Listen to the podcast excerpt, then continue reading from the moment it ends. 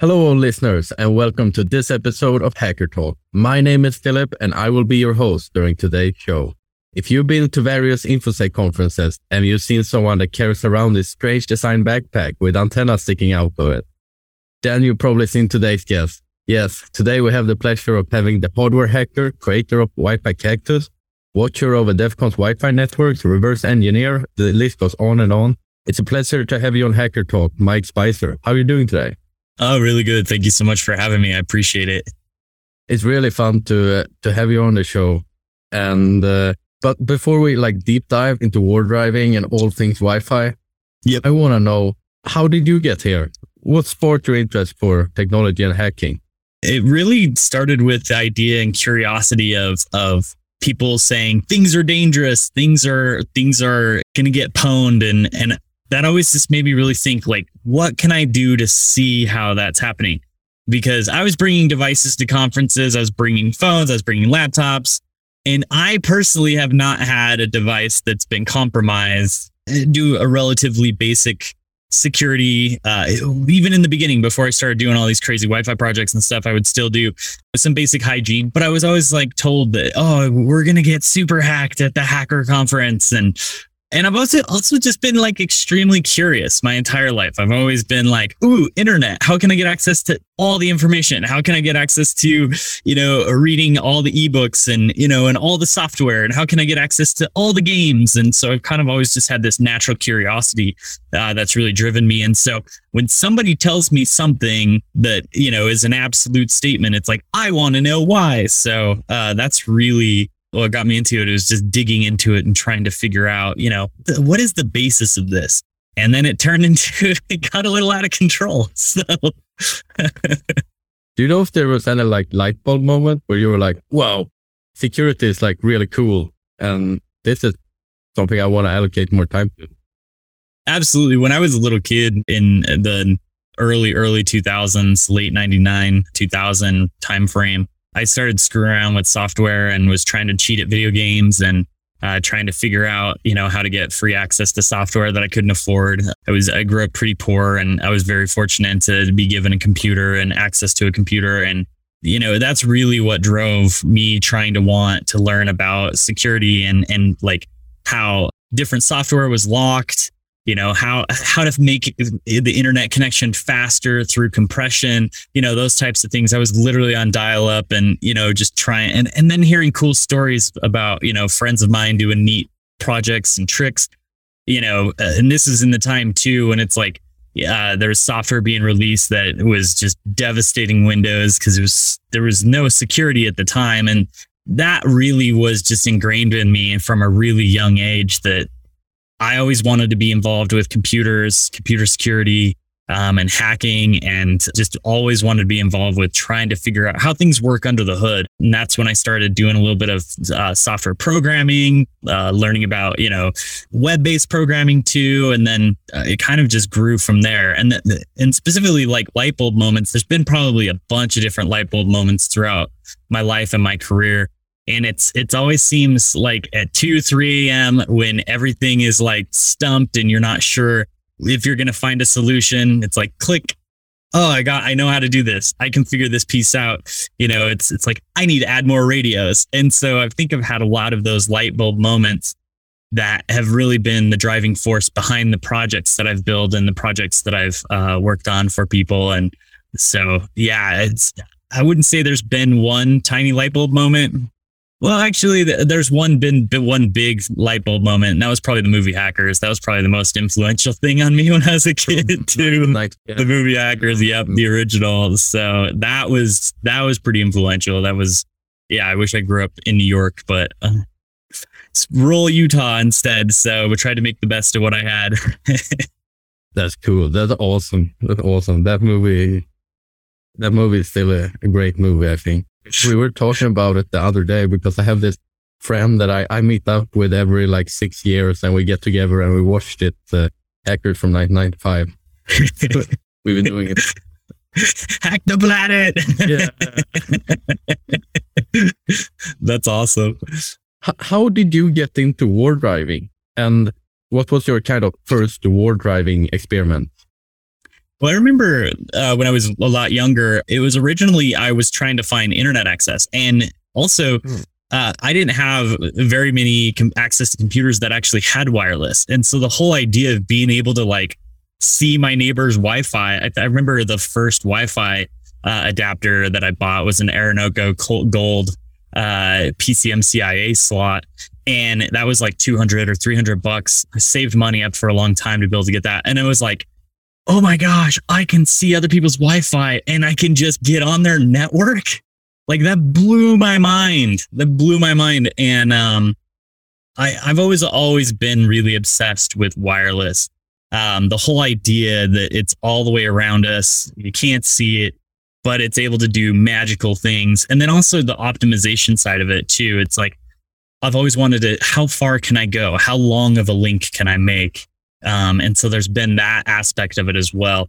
that actually all drove me to uh, actually doing a startup wireless internet service company uh, in the mid to, uh, 20, 2000s, so like 2010 timeframe and you know actually ran my own wireless internet company so it's kind of all of that curiosity boiled up to the point where i'm like i can get better internet than what everyone else around me is offering with some crappy dsl with the wireless technology we have and uh, so that was uh, users did you serve uh, we grew it to about 250 customers and then sold to a lar- larger isp so considering how small of an area uh, where I'm uh, where I'm from and where I live, it's uh, it was quite an accomplishment. I was very happy with. And the other thing too is is when you're doing that type of work, turns out.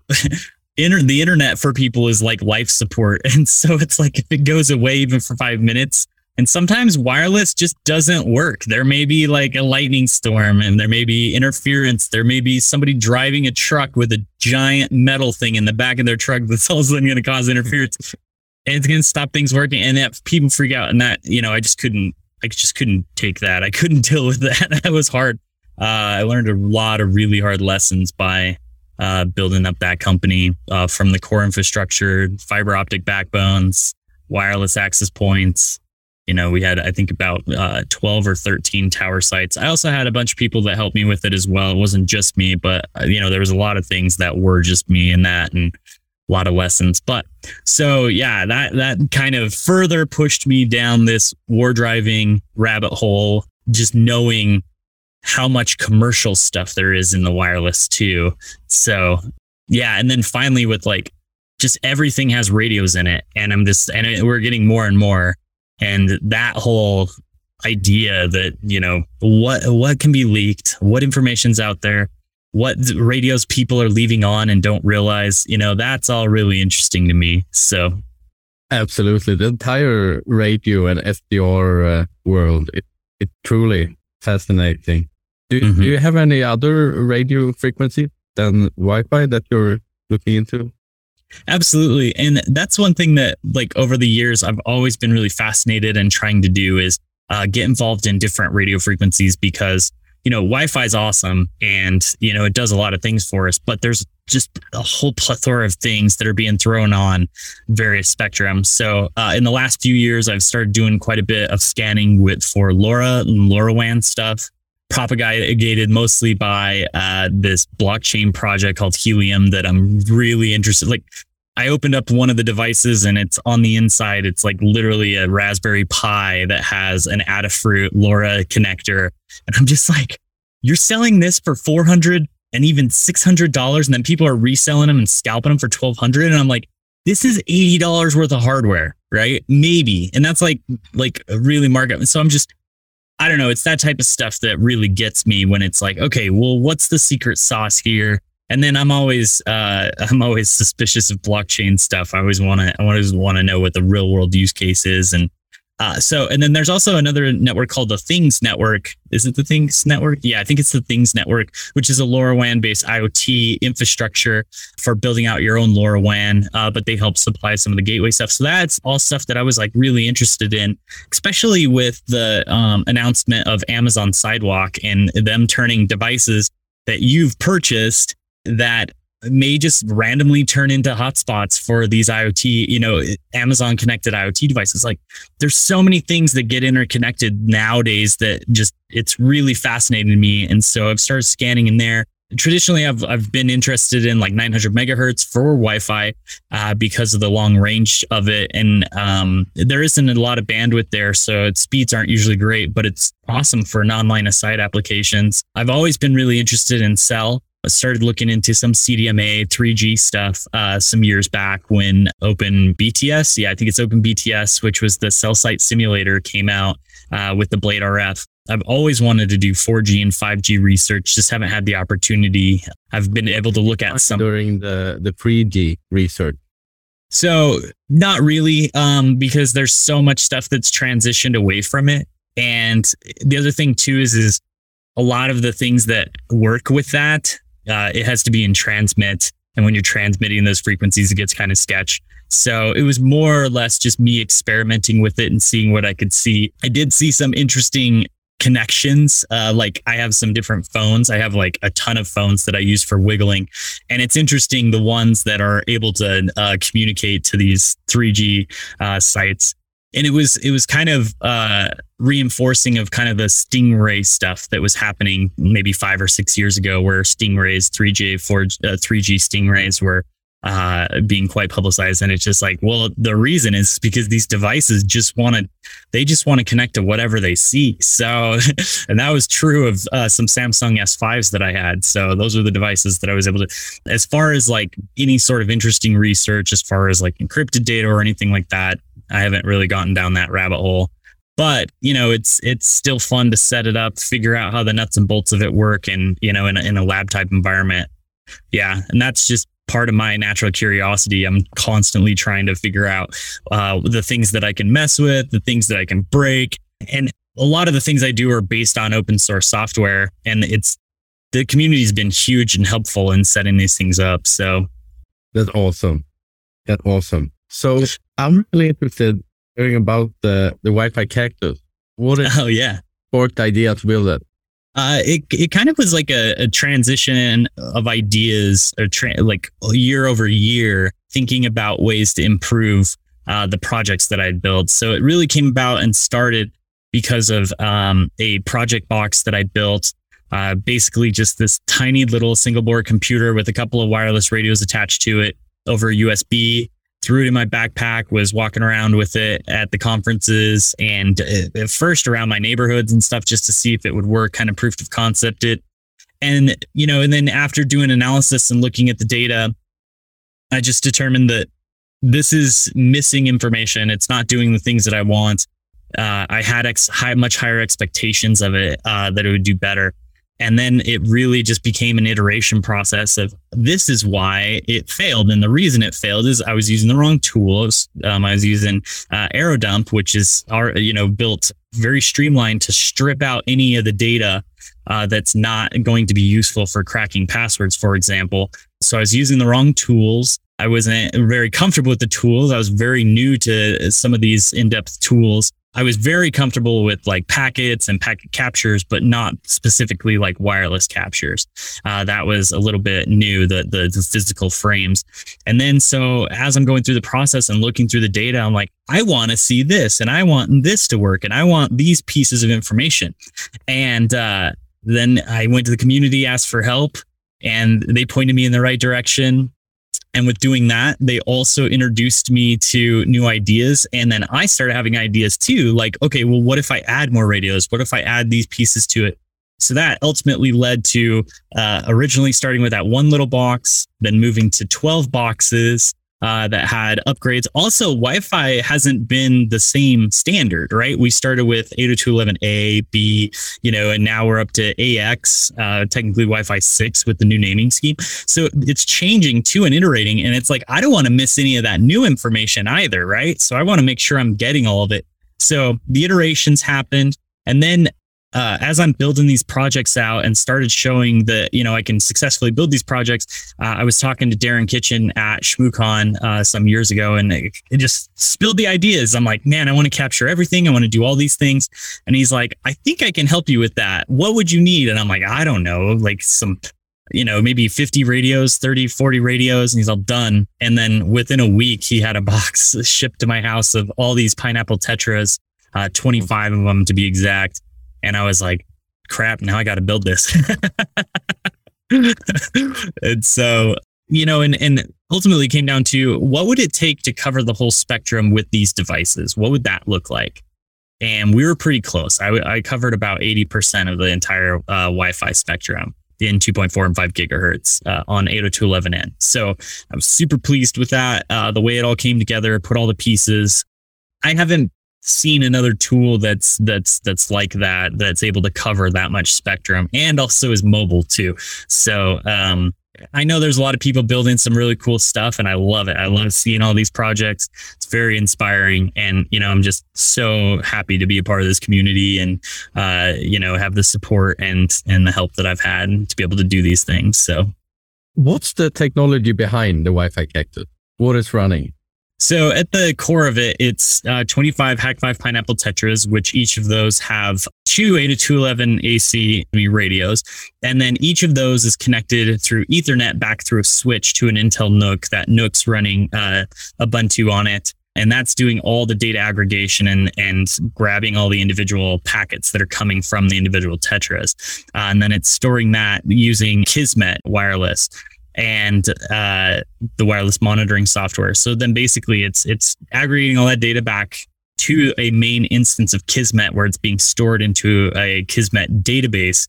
Um, and then from there, I have custom scripts that are running that's making sure that the individual nodes are up and running, uh, making sure the wireless interfaces stay up. Because on a solution like that, you end up with situations where uh, interfaces get overheated, uh, weird things happen, some packets get janky, and then uh, you know you've got to reboot things. So I tried to make it as ro- robust as possible. So it's basically like 25 little computers connected to a single computer and then it, all the controls are being shipped out uh, from there. And shout out to Kismet and Dragorn, the creator of Kismet. Like he was so helpful. Um, when I first came to him, it was like, Hey, I want to hook up 25 Tetras over ethernet to Kismet as remote nodes. What do you think about that? He was like, let's do it. Let's make this happen. So he, he just he provided so much and it's really been a testament to how awesome kismet is and the, for the wireless platform. And it's amazing to see even from where i started using to where it is now just all the neat stuff that has been included in kismet. So anyone in your audience that hasn't ever used kismet they should definitely go check it out kismetwireless.org um, and play around with it. It's, it's it's a really cool platform but so that's uh, that's the hardware and then the software. And then i do have some custom uh, things on there to handle making sure there's the writes are happening properly make sure that some of the data doesn't get corrupted. And then also um, for some of the conferences i was live streaming out real-time data uh, to dashboards. And so that the NUC had an additional wireless access uh, wireless adapter on it rather.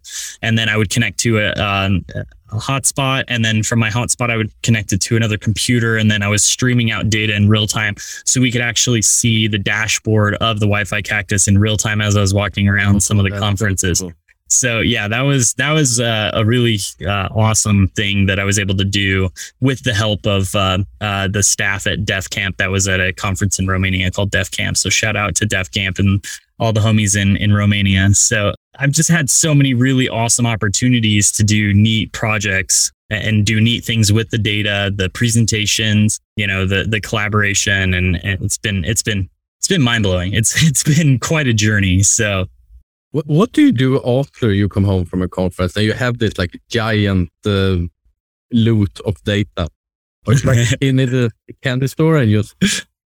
Yeah, absolutely. It, I mean, first, I haven't slept for most of the conference, so I usually hit the hit the hit the bed and sleep for a few days. but uh, uh, beyond that, um, yeah, I, I do. I come back with huge treasure trove of data, and then it's like, okay, I'm going to town, start analyzing it. And in some cases, like I've caught, you know, hundreds of gigabytes of data, and in some cases, you know, less.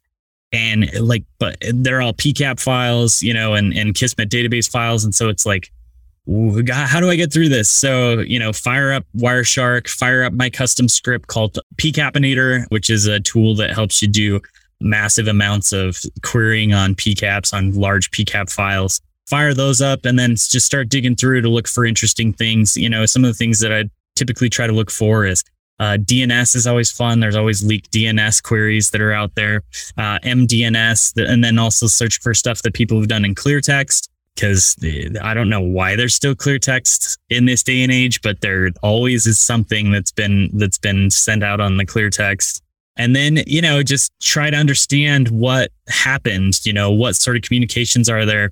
And then inevitably somebody is trolling me. Somebody's trying to throw some data at me uh, to try to see if I caught it in the form of SSIDs or they'll put it in the payload. Uh, you know, and there's something somebody's always messing with me, and I know over the years it's been it's been pretty fun to try to search through and see that uh, whether it's uh, you know, special messages somebody's left me and SSIDs, or uh, you know, some some had some MDNS queries where people were calling me out. It was it was pretty fun. So, and then there was actually some people who specifically built something and my batteries went dead, so I never caught it. So I feel bad about that too because it's like dang it, missed out on that uh-huh. opportunity to see what sort of sort of fun trolley stuff. But you know, there are always limitations with these types of projects, and conferences are an ever evolving environment. And you know, I try to build that as robust as possible and take into account every you know possible scenario. Uh, I mean, the first iteration of the Cactus, its runtime was only about 30 to 40 minutes off of a lead acid battery before I had to swap the lead acid battery. So, and that thing weighed, you know, like about 25 to 30 kilos. So it was not, it was, oh, wow. It, that, yeah, it was, it was, it was a lot. And so it took about 10 minutes to swap the battery out. It took five minutes just to get it off my back and two people. and then I switched to lithium ions, and then that uh, helped it out quite a bit. And um, yeah, I don't know. It's just it's it's it's evolving learning process. You know, budgets, trying to make sure you have funds for the stuff, and then after you get it built and put it together, actually making sure you can get the thing to run. So that's the that's the next important part. Can you actually make this collect data? And I think the amount of data that I've collected over the years is a testament to the ability that I've been able to do that. So that's awesome. Is there any data that you've been really surprised that you found? Uh, you know, one thing that uh, kind of caught me off guard was uh, the DNS queries for Slack. I remember in the heyday of everyone was jumping on Slack and all the projects were on Slack. Now I think everybody's, most everybody's switched to Discord or a lot of communities are using Discord more. But like Slack was big. And I remember um, as I was going through the data, I just kept seeing all these DNS queries because all the Slacks are, they're subdomains, right? Every new Slack channel you create are subdomains. And so I was just like kind of blown away of all the slacks that I was able to see. And then it's like, what could you do from there? Right. My mind started wandering like, oh, maybe this is super secret Slack that these people are trying to, you know, hide at their Slack club. But now I have their domain. So, you know, now can I, you know, reach out to someone? Could I use that for Twitter? You know, can like, what is the angle? Can I try to request a sign up from that point? You know, it's like, yeah. how can I leverage this? I never took that very very much further but it just kind of it was it was kind of shocking and, and something i hadn't really thought about like yeah i mean of course there are subdomains so of course all of your super secret slacks are going to be in there so i think that one was pretty shocking and then as always i'm always shocked with apple devices and you know how many times people put you know like uh John Doe's John Doe's iPhone. And then if you have a unique enough name, it's like pair that with uh, open source intelligence gathering, pair that with the wireless networks that they've been probing for, pair that with wigle.net and see where they've been. And it's like you've got a pretty good picture of someone. And all I did was capture their MDMS MDNS probes over, you know, over open Wi-Fi. And that just is crazy. Like, I don't know, that stuff always blows me away. I think too something that's been interesting is watching the progression increase and increase of encryption. I think my first project was in 2015, so it's been uh, quite a while ago that I started doing this. And I think right around that time frame is when Firesheep came out, and there was a lot of people that were still having their websites not uh, SSL by default, not encrypted by default, or they still had the the unencrypted option. And it was just really interesting to see how much unencrypted traffic there were um, you know, on these open networks. And now it's like I capture something like at, you know, the, an open Wi-Fi hotspot like at Starbucks, and there's not like it's it's it's data. It's it's encrypted data. There's not as much interesting things to see there. Um, and so you know, I mean, it's it's it's awesome to see from a security perspective. Like I'm all for this, and I hope that you know my project has been something that helped prompt some of these things uh, because we're not encrypting it at the physical layer. We still have open hotspots, you know, but we are encrypting at higher layers, and so I'm all for you know for that for privacy and security. So I think yeah, that's a that's a good path that we're going more uh, encryption adoption. Yep. So you you must like know your ways around the Wi-Fi antennas. If someone wants to build like a small, say Raspberry Pi, and they want to go war driving and build something cool, what they, yep. what, what antennas do you recommend? For example, I I travel. It's pretty clumsy, but I travel around with the Alfa cord.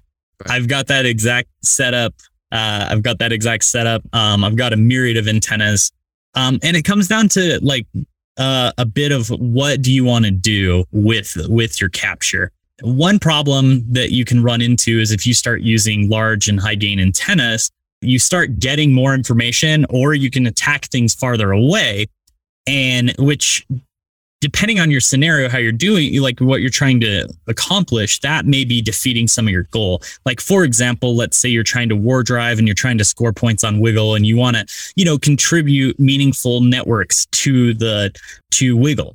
And basically, if you're using a large antenna, you may be capturing things that are, you know, a block away or more or you know larger farther away and so you're you're creating a situation where you're not getting as accurate of information because you are capturing it from so far away.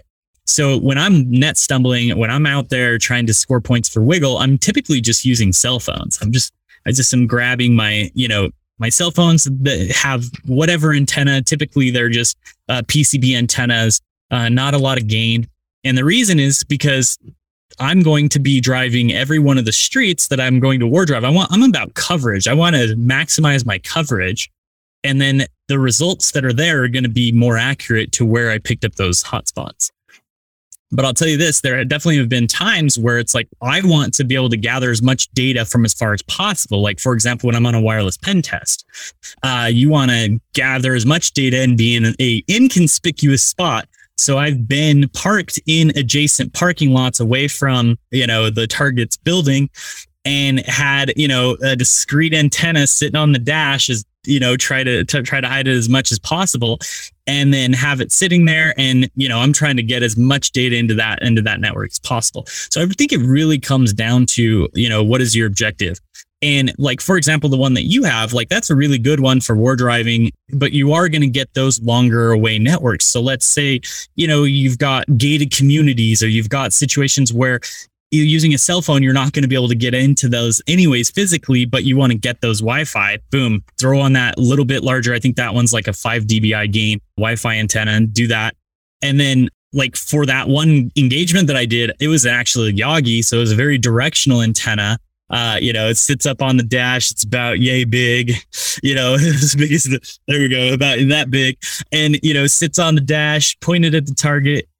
And, you know, you just want to you want to make sure you use the antenna for the job that you want to do. The other thing too is this: as I'm doing packet injection and stuff, I didn't want that to go everywhere around me because I don't want someone else to detect that I'm doing an attack. So then I'm using a very directional antenna. Uh, you know, sometimes a panel antenna or like a Yagi uh, for that. So I think antenna decision and choice is really important. And you also have to take into consideration what frequency you're going to be capturing too, because not all antennas are made equally. Like that one specifically, I do believe is only a 2.4 gigahertz antenna. And so you try to plug that onto a radio that does dual band and you're going to start having some, some, you're, you're going to suffer in that five group band. So I think there's a lot of consideration with antenna, um, that, that's, that you want to, that you want to take into account when you're doing this. So yeah. Do you have like some favorite module or not the favorite models? of Wi-Fi adapters. Yeah, yeah, Wi-Fi adapter. Right. Yeah, yeah. Uh, so my favorite one right now is actually the Intel AX210. Um, because the uh, the it's going to give you that Wi-Fi six, and it also does six gigahertz. Oh, wait, is it 210 or 220? I think it's the 220. Excuse me, AX220. Uh, so it's a PCI Express module, and that's another thing that's nice about it too is PCI Express. Um, and so you can put that directly into your laptop, upgrade your laptop with that one. Uh, they're like 30 or $40 on Amazon. Um, and uh, if you run uh, a, a, very recent version of, of uh, Linux kernel, it has inbuilt kernel drivers that have monitor mode and have a bunch of support in there as well. So it's just, it's been an awesome, I, I converted um, my latest project uh, the Wi-Fi Kraken Lite uh, runs that almost exclusively. So uh, yeah, and I've started upgrading to those AX210. Uh, yeah, I believe it's the 220s that that have the six gigahertz. So I've been upgrading to that. And the other thing too is is the PCI Express uh, M.2 PCIe is really small. It's such a small footprint, and so it's nice. Uh, if on the USB side of things, my favorite is the um, my, uh, MediaTek MT7612s. Uh, there's also a PCI Express version. It's I think it's the MT7614 and I've used both of those, but the USB ones seem to work best. My previous project, the Wi-Fi Kraken, uh, was built with 14 of those, um, and I've been really happy with the, happy with those. Those ones are only 802.11ac though, not getting into that AX, no six gigahertz, uh, but still getting that that latest greatest 802.11ac. Uh, or Wi-Fi 5, I believe. 5E is the technical name of it. But again, the nice thing about these adapters is uh, they've got the inbuilt Linux kernel support from the the, the MediaTek. So nice. as long as you're running a recent version of of uh, a Linux kernel, uh, I believe beyond 3.29, if memory serves, which anything that you're going to use nowadays, including like Pentoo or Kali Linux, uh, they're already going to have all that built in. Uh, you're just going to have a much more stable experience. So it's going to be plug and play then. Oh, it's so damn easy. I remember back in the day, like trying to compile my own drivers for the Alfas and, you know, a bunch of the RTL stuff. And uh, the, I, I believe that I'm the very first one to ever get the RTL 8812s to go into monitor mode, uh, which was the first 802.11 uh, wireless adapter uh, that we were able to get into monitor mode. So, or excuse me, AC. I think it was 8812 was AC. But yeah, so that was a that was a train wreck. They're they're a really finicky finicky adapter. But I've spent many nights uh, going back and forth between Linux kernels, recompiling, you know, microcode, just trying to get something to work, drivers, and uh, yeah, that's very painful. And now you don't have to. so I'm all about the easy buttons. So shout out to the devs who've done that work. That's yeah, such a pain in the even if it comes to uh, Wi-Fi adapter or graphic card or oh yeah this is yeah the pain is real. The pain is real. Truly is. So something that i'm kind of interesting is that a lot of people talking uh, that do a lot of wireless pen tests is that they're talking about the having the client detect the authentication attacks how common do you see that in the real world where people are actually monitoring for the authentication attack? Uh, it's interesting. The more people that have come to my talks, more people that have come to my talks, the more that I'm starting to see in the environment people deploying like Kismet to be able to do detection and that you know it's so cheap to deploy. You could re- get a Raspberry Pi, uh, the Pi Four, put Kismet on it, and buy a a thirty dollar wireless adapter, and you're you're up and going, and you can start detecting if you have uh, deauthentication attacks in your in your environment. Um, and so you know, and I've been preaching that for a really long time, and I've seen some of it, like some people deploy it, but a lot of times when it's deployed, it's it's somebody who's doing it outside of the organization or inside of the organization that's doing it because they want to experiment. They want to have fun with it. It's not the organization, you know, committing to it and deploying and that type of stuff. I have seen though on uh, enterprise networks uh, a number of uh, enterprise systems uh, like Cisco and uh, Palo Alto, uh, to name a few, that I know that they do have some detection and monitoring. But then what happens in most cases that I've seen is those logs go to dev null. Nobody's looking at it. Nobody like sees like the logs happen, right, everything's right. there, but there's it's just people don't have bandwidth, right?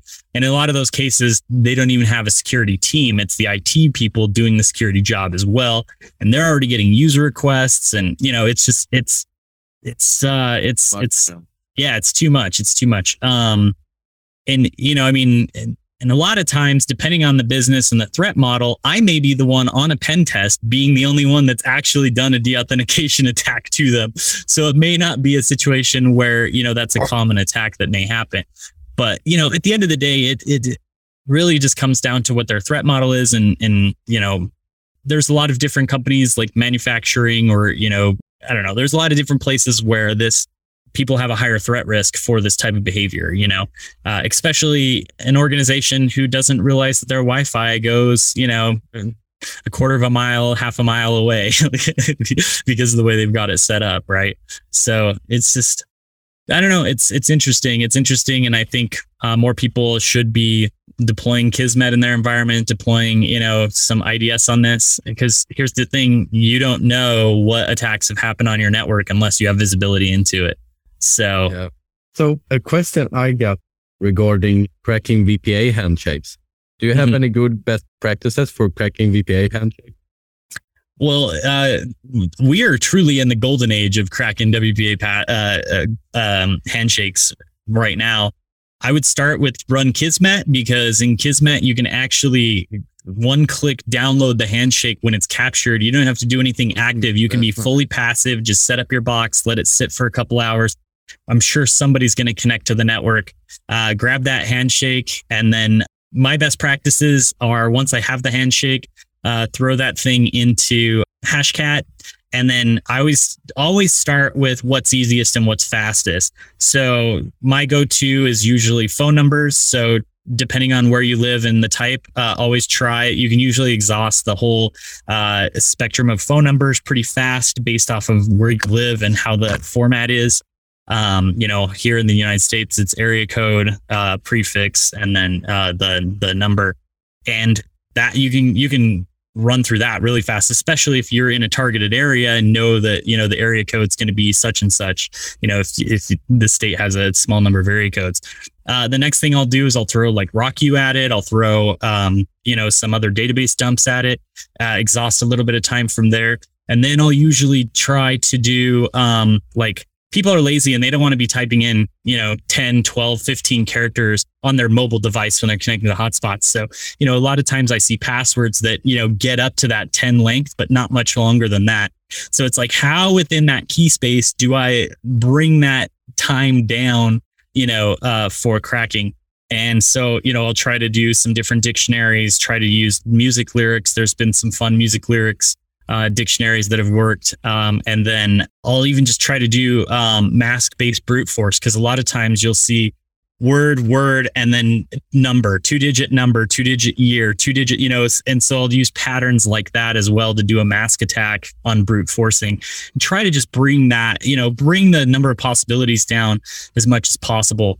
And, and at the end of the day, it's once it gets to about 12 or 13 characters, unless it's a common phrase, it's not it's not getting cracked. Not with the hardware that I have. Um, and then it's like, okay, well, do I buy more hardware to throw at this? And you start getting into a situation where it's like, okay, I need to 10x the amount of hardware that I have in order to make this a viable crack. Um, and you know, how do I bring that down? How do I make it more realistic to crack? And then, you know, I just give it a stamp of approval that I'm not cracking this one today. so uh, if it, if it takes longer, if, I usually will try on, especially on engagements and stuff. They're usually a finite amount of time. It's like I'm hired to do a job and I have to have a report done in two weeks. So at most, I'll spend five days on password cracking. If I can't get it within there, then, you know, I'm going to say it may be feasible. I caught your WPA key uh, it is feasible that it could be cracked at you know within a year. It could be you know depending on your length, it could be a year, it could be six months. Uh, I just don't have the hardware uh, to go any harder than that. And then uh, always in the end, I always do a recommendation of 15, 20 characters uh, because that's just going to make it really difficult for someone to crack. So, um, yeah, that's been that's been the way that I always approach approach it and some of the best practices that I do. So that's really good. There was a, a researcher that found that a huge number in Israel uh, were all based off of their um, phone number, and uh, it, it, was a very common practice for people to use their phone number. So, yeah, phone numbers, and then um, you know, common phrases is is another fun one to do as well. And you can find you know dictionaries for this all over the internet. So, what is the Kraken Light? The Kraken Light is so the Kraken first was a project where I wanted to take the power of the cactus, but make it smaller and more conspicuous and have a live screen of information. And it still came out about 25 pounds in a giant case and it was a pain in the butt to carry. So I'm like, I need to make a lighter version of this. So that was basically where the light came in. I, I ended up condensing it to about half. It was about eight to 10 pounds in the end. I started using PCI Express adapters and I doubled the number of capture devices in it. So it has 25 capture devices. Um, still has a a screen in it. It has a laptop display that I use, uh, so I can open it up, and it's kind of like a, a cyberpunkish uh, laptop. So, and then I'm using an Intel NUC in there again, uh, and then direct access through the Thunderbolt and the M.2 PCI Express slot to run all the PCI Express adapters. So, which is 25 of those wireless adapters, and you know, it's it's again, it's in a hardened little Pelican case, uh, something that I can just take on an airplane with me. Uh, it's gone through security a bunch of times. Um, that one, I don't think I've taken internationally yet, but all of the other devices that I've built have all been internationally. So, um, how is to yeah. walk through customs with the TSA agents with that? Uh, with all that? TSA, TSA usually, uh, I always very frequently I get a secondary scan, so where they have to open it up and look through, and then I just say it's a very specialized wireless test equipment. Um, and they usually are like, okay, and then it's you know once they look in and kind of poke around a little bit. Customs though, going to other countries, I haven't had any problems. I've taken a lot of my stuff to. Um, I've gone to Japan, uh, Romania, uh, the Bahamas. Um, I've taken stuff to China, and I've had really any problems going into those places. It's usually on the way out, coming back to the US. They're like, did you buy this there? Is this stuff that you purchased? Do we need to have you pay taxes on this or tariffs? And do we need to charge you? And I'm like, no, no, no, this is research project. I brought it with me. There's, there's nothing new. I haven't modified or anything. And so like, I usually, I usually have uh, some discussion with the United States Customs and Border Patrol about my projects. It's, it's all been really easy and, you know, they just have questions and yeah, and almost every time too, whenever I've traveled, I always end up with the TSA golden tickets that say they've opened all of my stuff. I always get those. So I think the problem is there's just too many wires, there's too many wi- metal parts, there's too many things running around weird places uh, that you know they got to open it up and see what's inside. So um, yeah, they usually do a pretty good job of repacking things. So I haven't been too frustrated after getting my stuff opened up. So that's good. What are some of the best practices you would recommend someone that wants to put up a wireless network at home? Uh, number one, I would say make sure that you enable WPA2 and or WPA3 if you if you have that on your system. Remove backwards compatibility unless you have legacy devices. If you have a legacy device that forces you to use a different older WPA standard or TKIP, I would say you know maybe even set up a separate access point specifically for that if you can and then your password length. Try to get to that 12 to 15 uh, length if possible, and then separate your your IoT devices if you can onto their own network, just so that, that way stuff that doesn't get patched, doesn't get updated, uh, isn't sitting on your home network. And that's, I mean, you do those. I think if you do those few things, it's like you've got a pretty hardened home network at, at this point. So what what security mitigations have you put up in your personal Wi-Fi? of course. Uh, one of the biggest mitigations that I do is anything that I'm running that I'm concerned about or that I'm doing any sort of testing on, I always run it on my cell phone hotspot. So then that way it's completely isolated, completely separated from uh, my home network. Um, device, I don't introduce new devices onto my main home network uh, unless it's been on my hotspot, and you know I'm I'm pretty leery of that. But I mean, other than that, I mean, you know, it's kind of the things that I talked about. I do have a few IoT devices. They're sitting on their own infrastructure. Like I've got that uh, LoRaWAN gateway uh, on the Helium network that's sitting on its own network. Um, I, when I was going through the process of doing some uh, reverse engineering on that, I found uh, uh, an OpenVPN cert, an OpenVPN connection to Alibaba's IoT infrastructure network, which would be really easy for them to come back across that so depending on how the configuration is, then yeah, they've got basically just a uh, a node inside of your house. Uh, and so, you know, that type of stuff, I just want to make sure that I've got isolation. Uh, another thing that you can do if your access point supports it is client to client isolation. Um, that's always something really frustrating for as an attacker. If client to client isolations uh, it turned on, it's really hard for me to communicate to other wireless devices inside of your stuff. So I do that on the um, the IoT network. Uh, but I don't do that on my main network because it breaks the ability for my kids' iPads to communicate to each other to play Minecraft. So you got it. You got to have your you got to have your business use cases, right? Like it's yeah. very important that we can play Minecraft together. So, so what does the future hold for the Kraken Light? Are you do you have ideas on rebuilding it or where is the project going?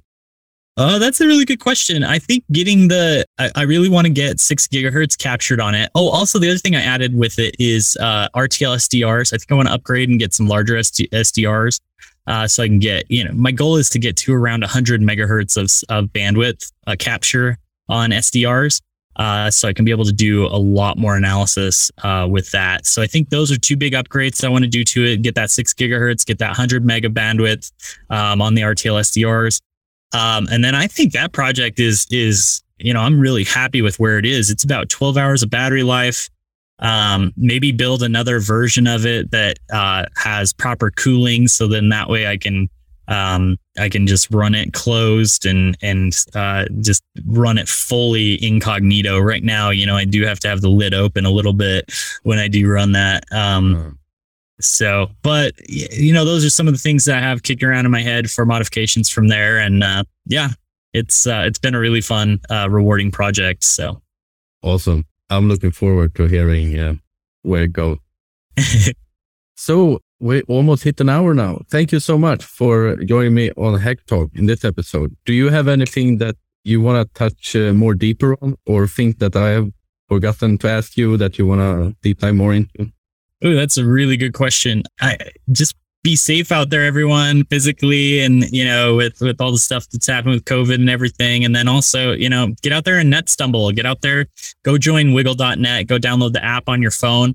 Uh, I think that that it's it's such a golden opportunity to to get on the WiGLE on the WiGLE scoreboard and see what's in the environment around you. See what Wi-Fi networks are happening, what wireless is happening. We're getting more and more wireless scanning that we're capability that we're able to do. Um, if it really excites you, go get uh, Kismet. Uh, go install Kismet. Get your work to install Kismet. Let's get some more Kismet deployed. Um, and just have fun with it. Have fun. Look at the data. You know, go get your hands dirty. All the projects that I've done are because I've been curious and then went and built a thing. And I just think that there's just an infinite amount of learning opportunity when you when you're trying to put things together and make them work together. So I would just I would just encourage everyone to go give that a shot. So absolutely. Thank you so much for joining me on Hacker Talk, and I hope to have you on uh, in the future. Yeah, definitely. This has been fantastic. I appreciate it. Next iteration, uh, Kraken Lite will be. All right, all listeners, uh, thank you for tuning in to Hacker Talk. I'll see you in the future. And as always, all links are in the show notes. Have a good one. Ciao. see you.